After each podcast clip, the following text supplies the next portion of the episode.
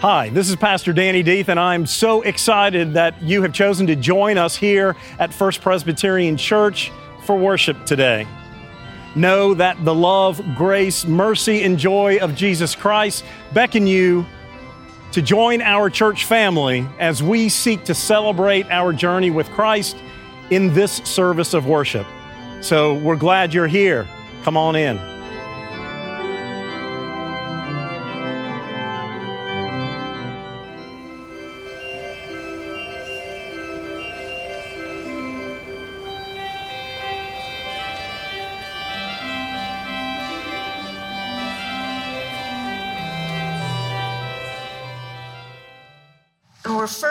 Lesson today is from Psalm 118, verses 14 through 25.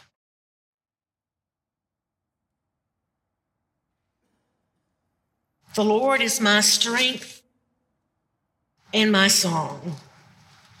He has become my salvation. Shouts of joy and victory resound in the tents of the righteous. The Lord's right hand has done mighty things. The Lord's right hand is lifted high. The Lord's right hand has done mighty things. I will not die, but live, and will proclaim what the Lord has done. The Lord has chastened me severely, but he has not given me over to death. Open for me the gates of righteousness. I will enter and give thanks to the Lord. This is the gate of the Lord through which the righteous may enter. I will give you thanks, for you answered me. You have become my salvation. The stone the builders rejected has become the capstone. The Lord has done this, and it is marvelous in our eyes. This is the day the Lord has made. Let us rejoice and be glad in it. O Lord, save us. O Lord, grant us success. This is the word of the Lord. Thanks be to God. Our second lesson is Luke 24 13 through 35. It is still Easter Day. Jesus has not yet appeared to anyone until now. Listen again with fresh ears. Luke 24 13 through 35. Now, on that same day, that is Easter Day, Two of them were going to a village called Emmaus, about seven miles from Jerusalem, and talking with each other about all these things that had happened. While they were talking and discussing, Jesus himself came near and went with them, but their eyes were kept from recognizing him. And he said to him, What are you discussing with each other while you walk along? They stood still, looking sad. Then one of them, whose name was Cleopas, answered him, Are you the only stranger in Jerusalem who doesn't know the things that have taken place there in these days? Jesus answered them, What things? They replied, The things about Jesus of Nazareth, who was a prophet, mighty indeed in deed and word before God and all the people, and how our chief priests and leaders handed him over to be condemned to death and crucify him. But we had hoped, we had so hoped that he was the one to redeem Israel. Yes, and besides all this, it is now the third day since these things took place. Moreover, some women of our group astounded us. They were at the tomb early this morning, and when they did not find his body there, they came back and told us that they had indeed seen a vision of angels who said that he was alive. Some of those who went with us to the tomb and found it just as the women had said, but they did not see him. And then Jesus said to them, Oh, how foolish you are, and how slow of heart to believe all that the prophets have declared. Was it not necessary that the Messiah should suffer these things and then enter into his glory?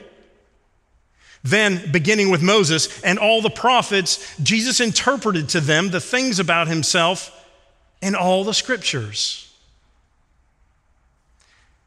As they came near the village to which they were going, Jesus walked ahead as if he were going on. But they urged him strongly, saying, Stay with us, because it is almost evening, and the day is now nearly over. So he went in to stay with them. When he was at table with them, he took bread, blessed and broke it, and gave it to them. Then their eyes were opened, and they recognized him, and he vanished from their sight. They said to each other, Were not our hearts burning within us? while he was talking to us on the road, while he was opening the scriptures to us? That same hour, they got up and returned to Jerusalem, and they found the eleven and their companions gathered together. They were saying, The Lord has risen indeed, and he has appeared to Simon. And they told them what had happened on the road and how he had been made known to them in the breaking of the bread. This is the word of the Lord. Thanks be to God. Thanks be to God. Indeed, we are still on Easter. If you remember last week, when our house, God's house, was full, we all celebrated the fact that the tomb was empty. And as you look, we still have our butterfly banners up to indicate that we are still, at least in Luke's gospel, still in Easter day. Still in Easter day. And there is a season of Easter afterwards, so we'll probably keep these up for a little bit to remind us of the resurrection. So, if you remember last week, we studied Luke's account also. And it was the women who went back on Sunday morning and they found the stone rolled away. And they looked in, Jesus' body not there. Two men in dazzling clothes. That's not to say they were snappy dressers, that is to indicate that they were angels. Said to them, Why do you look for the living among the dead? He's not here, but he has risen. Right. And they're perplexed, confused. They run back, tell the other disciples, the male disciples, who thought it was an idle tale. Peter runs back, looks, finds him not there. And he went away amazed. That's where we ended the passage last week. Nobody's seen Christ yet. The women have seen the angels, but nobody else has. It is in today's story that Jesus first appears to the disciples or anybody in Luke's gospel. So, what we're beginning today is a two week series on this passage. It is long and it is chock full of goodies. And so today we will deal with the first part of the passage, and next week, when we are back in communion as a church family, we will celebrate the second half when Jesus appears to them in the breaking of the bread. But today we are focusing on the first part. We're teeing up next week with today. When I prepare sermons, a part of my sermon writing process is simply to read the passage and make a list of questions. And then I go explore those questions. Where was Jesus? Why was he there? Who was with him? What was going on? All of that stuff to help us figure out some of the context. And you can do that. Every good Bible study does that to help figure that piece out. So today, I'm answering just a couple of questions that I asked about this passage, again, as we segue into next week in the breaking of bread together. So, as we've stated, two of them disciples, not part of the 12. We don't know who this Cleopas is, he is only here. Not named in any other places, some traditions say he may have been a part of the 70 that God sent out in Luke 10 to go heal, cast out demons in Jesus' name, but we don't really know that. And the second disciple is not named. It's as if Luke is saying, the second disciple is you or me.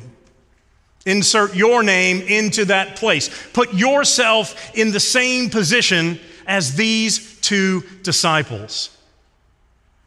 They are completely befuddled. They've been up, they've been down, and now they don't know what to be. They saw Jesus crucified. Friday, Good Friday, as we have discussed, all of their hopes and dreams were destroyed. This was not the Messiah. All those things that Jesus had said and did didn't really amount to anything because he was dead. They saw him suffer, they saw him die, they saw him be buried. They were distraught, they were grieving. And if they followed Christ for any length of time, they had sacrificed to follow Christ to that point, and none of it came true. Saturday, despondent, broken, grieving. Sunday, to this point, now befuddled. Why? Because some women talked to angels and the tomb was empty. Well, what does that mean? They don't know. They came in Jerusalem on Palm Sunday. They were on the high, the disciples and those following Christ. Then throughout the week, it seemed to shatter and change perception of what the Messiah was supposed to be and do. And then this crucifixion business, no. So they've been up, they've been down, and now they don't know what to believe. So much so that they're talking to each other about it, you and Cleopas walking seven miles to Emmaus. And in the midst of that journey, and notice what Scripture says they were doing. Not only were they talking with each other about all these things that were happening, they were talking and discussing Jesus. They don't yet understand that He is Christ. Christ, that term that means the anointed one, who Jesus is, not his last name. So they would have just known Jesus as Jesus. And they were talking and discussing. So the first point I want to talk through today is that in the process of talking and discussing about Christ, we more fully understand that Christ is with us. When are the moments in your life when you are talking and discussing Christ, faith, God, this whole journey as God's people. Certainly here in worship, maybe Sunday school. I started my journey into ministry through Christian education. Vicki, my wife, and I met at the Presbyterian School of Christian Education in Richmond, Virginia. It was a two year graduate school where we worked together on Christian education. Christian education offers those opportunities generally outside of worship, although we're always learning and worshiping no matter where we are and what we're doing. But outside of worship, it's hard to discuss in worship that's not necessarily our tradition, for some it is. But we're not really discussing. I hope in your mind as I'm preaching, we have an inner dialogue. I always think that we are having a conversation. I don't stand up here to make a speech. We are in this together. And I hope you're asking questions in your mind, or you're saying, right on, preacher, or that guy is nuts, or that is wrong, or yeah. All of those things should be taking place in your head, in your heart, in the sermon proclamation time. But when does that happen outside of worship? That you are talking and discussing about Christ.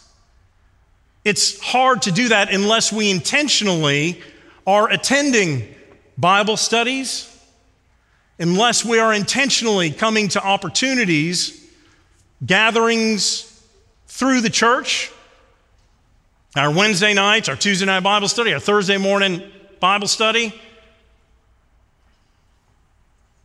our soul care Saturdays, all the events that we do as a church give us those opportunities. Do we take advantage of those? But it's not only here within the church, it's in the world. All you need to do is type in devotions and there are thousands of responses that will come up. But they are not, it's not just one of them. They are talking and discussing together. They are working things out together. They are not only fellowshipping, but they are grieving together. They are trying to figure out what is going on with this Jesus character together. That, friends, is the benefit of Christian education and worship. Our faith is not an island. We can certainly believe on our own. We can certainly learn to a certain degree on our own, but only to a point because we're not pushed, we're not reinforced, we're not held accountable. We don't say, Gosh, I, you and Cleopas that were discussing what had just happened over the weekend Cleopas said, I saw this, and can you believe that? And you, the other one, said, I saw this, and I can't believe. And wait a minute, you saw that, I saw this. Wait, maybe there are two points of view for the same event that we experienced. Same thing in prayer, in scripture, in service, in worship. We are enhanced by the community of faith, whether that's in this place or in the world. Our life of faith and discipleship is stunted when we think we have it figured out, we put God in our box, we seal it up, and we are good. How do we grow? You don't. And we need to not be okay with not growing. Our call is to always be growing. And we do that, in this case, talking and discussing Christ with one another. Think about in the world where you can talk and discuss about Christ. That was number one. Number two, it's fascinating. As they move on, Jesus is veiled from them. They don't know who he is. Why would they not know who he is? They know him, they've traveled with him, they're called disciples, so obviously they would know. And this is consistent somewhat with post resurrection appearances of Jesus. It's not until Jesus interacts with people that they recognize him. Mary at the tomb in John's gospel, she thinks he's the gardener until he says, Mary. Jesus. It's okay for her to say that at that time. When Jesus appears, which we'll look at in a couple of weeks, in, in John's fish fry, where he's cooking fish and bread on the beach, and they think he's a ghost and they don't know who he is. And Peter jumps off naked into water and comes and can't believe it. They don't know until he speaks and interacts with them.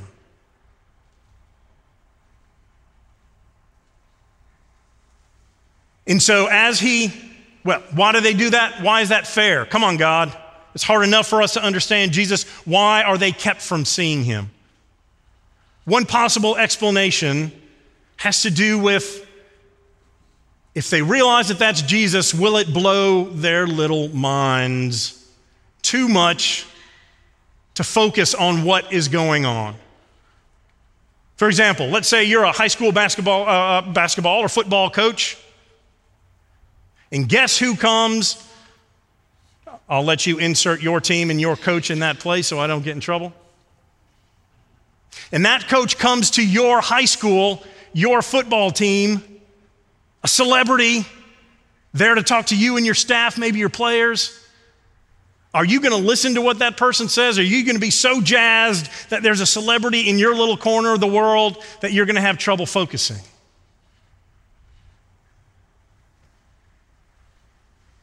So maybe Jesus needed to teach them first before they knew who he was so that they would listen and pay attention. It's my interpretation. So Jesus has this weird little interplay, messing with them a little bit. What are you talking about? And they said, Are you kidding me? Do you not know? Again, they are broken, they are grieving, completely confused and perplexed about what to make of the crucifixion and the women and those others who went to the tomb and found it empty. Can, do you not, how can you not know?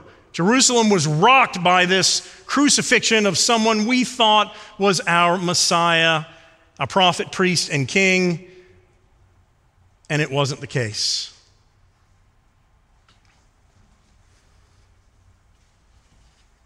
And Jesus says, Oh, how foolish you are, how slow to heart to believe all the prophets have declared. And by the way, when he says that, I think it's important for us because as Christians, we can want to focus exclusively on the New Testament because that's where Jesus is. But this is Jesus saying, I don't need you right now to focus on even my teachings or what you saw of me or what we discussed or learned or what you saw of me. It is the prophets that you need to be focusing on. We too need to never forget that our Old Testament is a part, the Hebrew Bible for our Jewish friends is a part of our Christian journey. Jesus lifts it up here. You should believe all of it, Jesus said and then goes on Was it not necessary the Messiah should suffer? And then, beginning with Moses and all the prophets, he interpreted to them the things about himself in all the scriptures. And so, number two, Jesus interpreted scripture to them. What? I thought the Bible said it, and that's what we read, and that's what we do.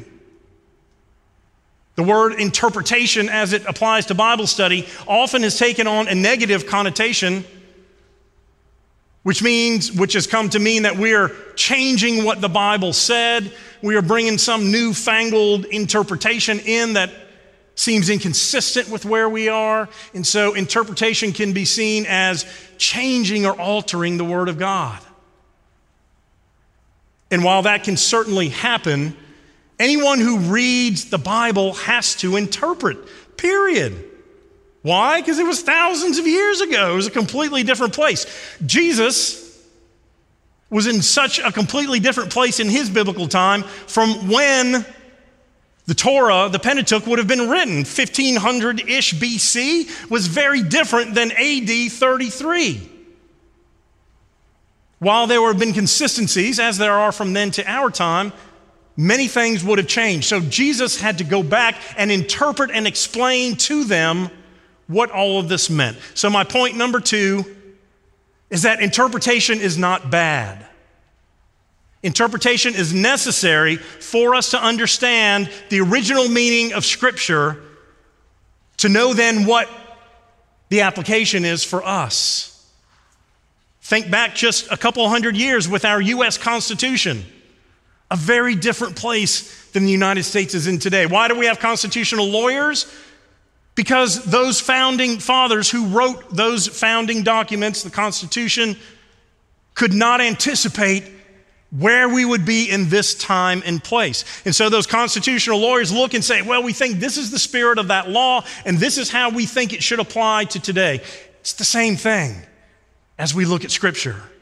Your preachers, your teachers, yourselves, as you look at any passage, Interpreting, meaning looking at the context, trying to understand it, and then how does that apply to us? Absolutely has to be done. And where we start to disagree are the ways that we interpret and how we interpret. We can always make something fit in Scripture. We know that. We often come to Scripture with an agenda. We find our little proof text and then we're out. That is not interpretation. That is not study. That is not faithful discipleship as we study and seek to learn who Christ is and who we are and who the world is. So, interpreting is necessary, but responsible interpreting, meaning you use a variety of sources, meaning that you are educated and you use those who are educated to help you be led through that passage. So find places to talk and discuss who Christ is here and in the world and know the importance of interpretation. Third, we can't ever get through this passage without the understanding that Jesus was walking along with them and they didn't know it. How often do we put ourselves in that same position? I think pretty much every day. I think Christ is seeking and walking with everyone on this earth, no matter what they believe atheists, believers of other faiths and religions, ourselves who seek to be faithful Christians. And the difference is that we, as followers, are expecting and looking, or should be, for Christ to be with us and walking with us and looking for evidence of that. God is speaking, Christ is speaking to you through your events, through your days, through the people you meet in your corner of the world, through the interactions you have, the opportunities you have. As I've mentioned before, on mission trips at the end of a long day, we wouldn't go to bed until we asked ourselves what question? Where did we see God today? Because if we don't stop and debrief that, then we could miss amazing God moments because we're just done and we're moving on to the next thing. We need to find some discipline and use that as a discipline in our lives that at the end of the day, kind of go back and debrief your day. Who did I see? Who did I talk to? What did I do? What did I read? What did I see on TV? What songs did I listen? Did something speak to me? Did God stand out? Oh, you mean God was present in that interaction? Absolutely, God was. And again, often it is looking with eyes of faith and expecting God to be there that you will see that indeed God not only is there with you daily, but has been with you since the first heartbeat.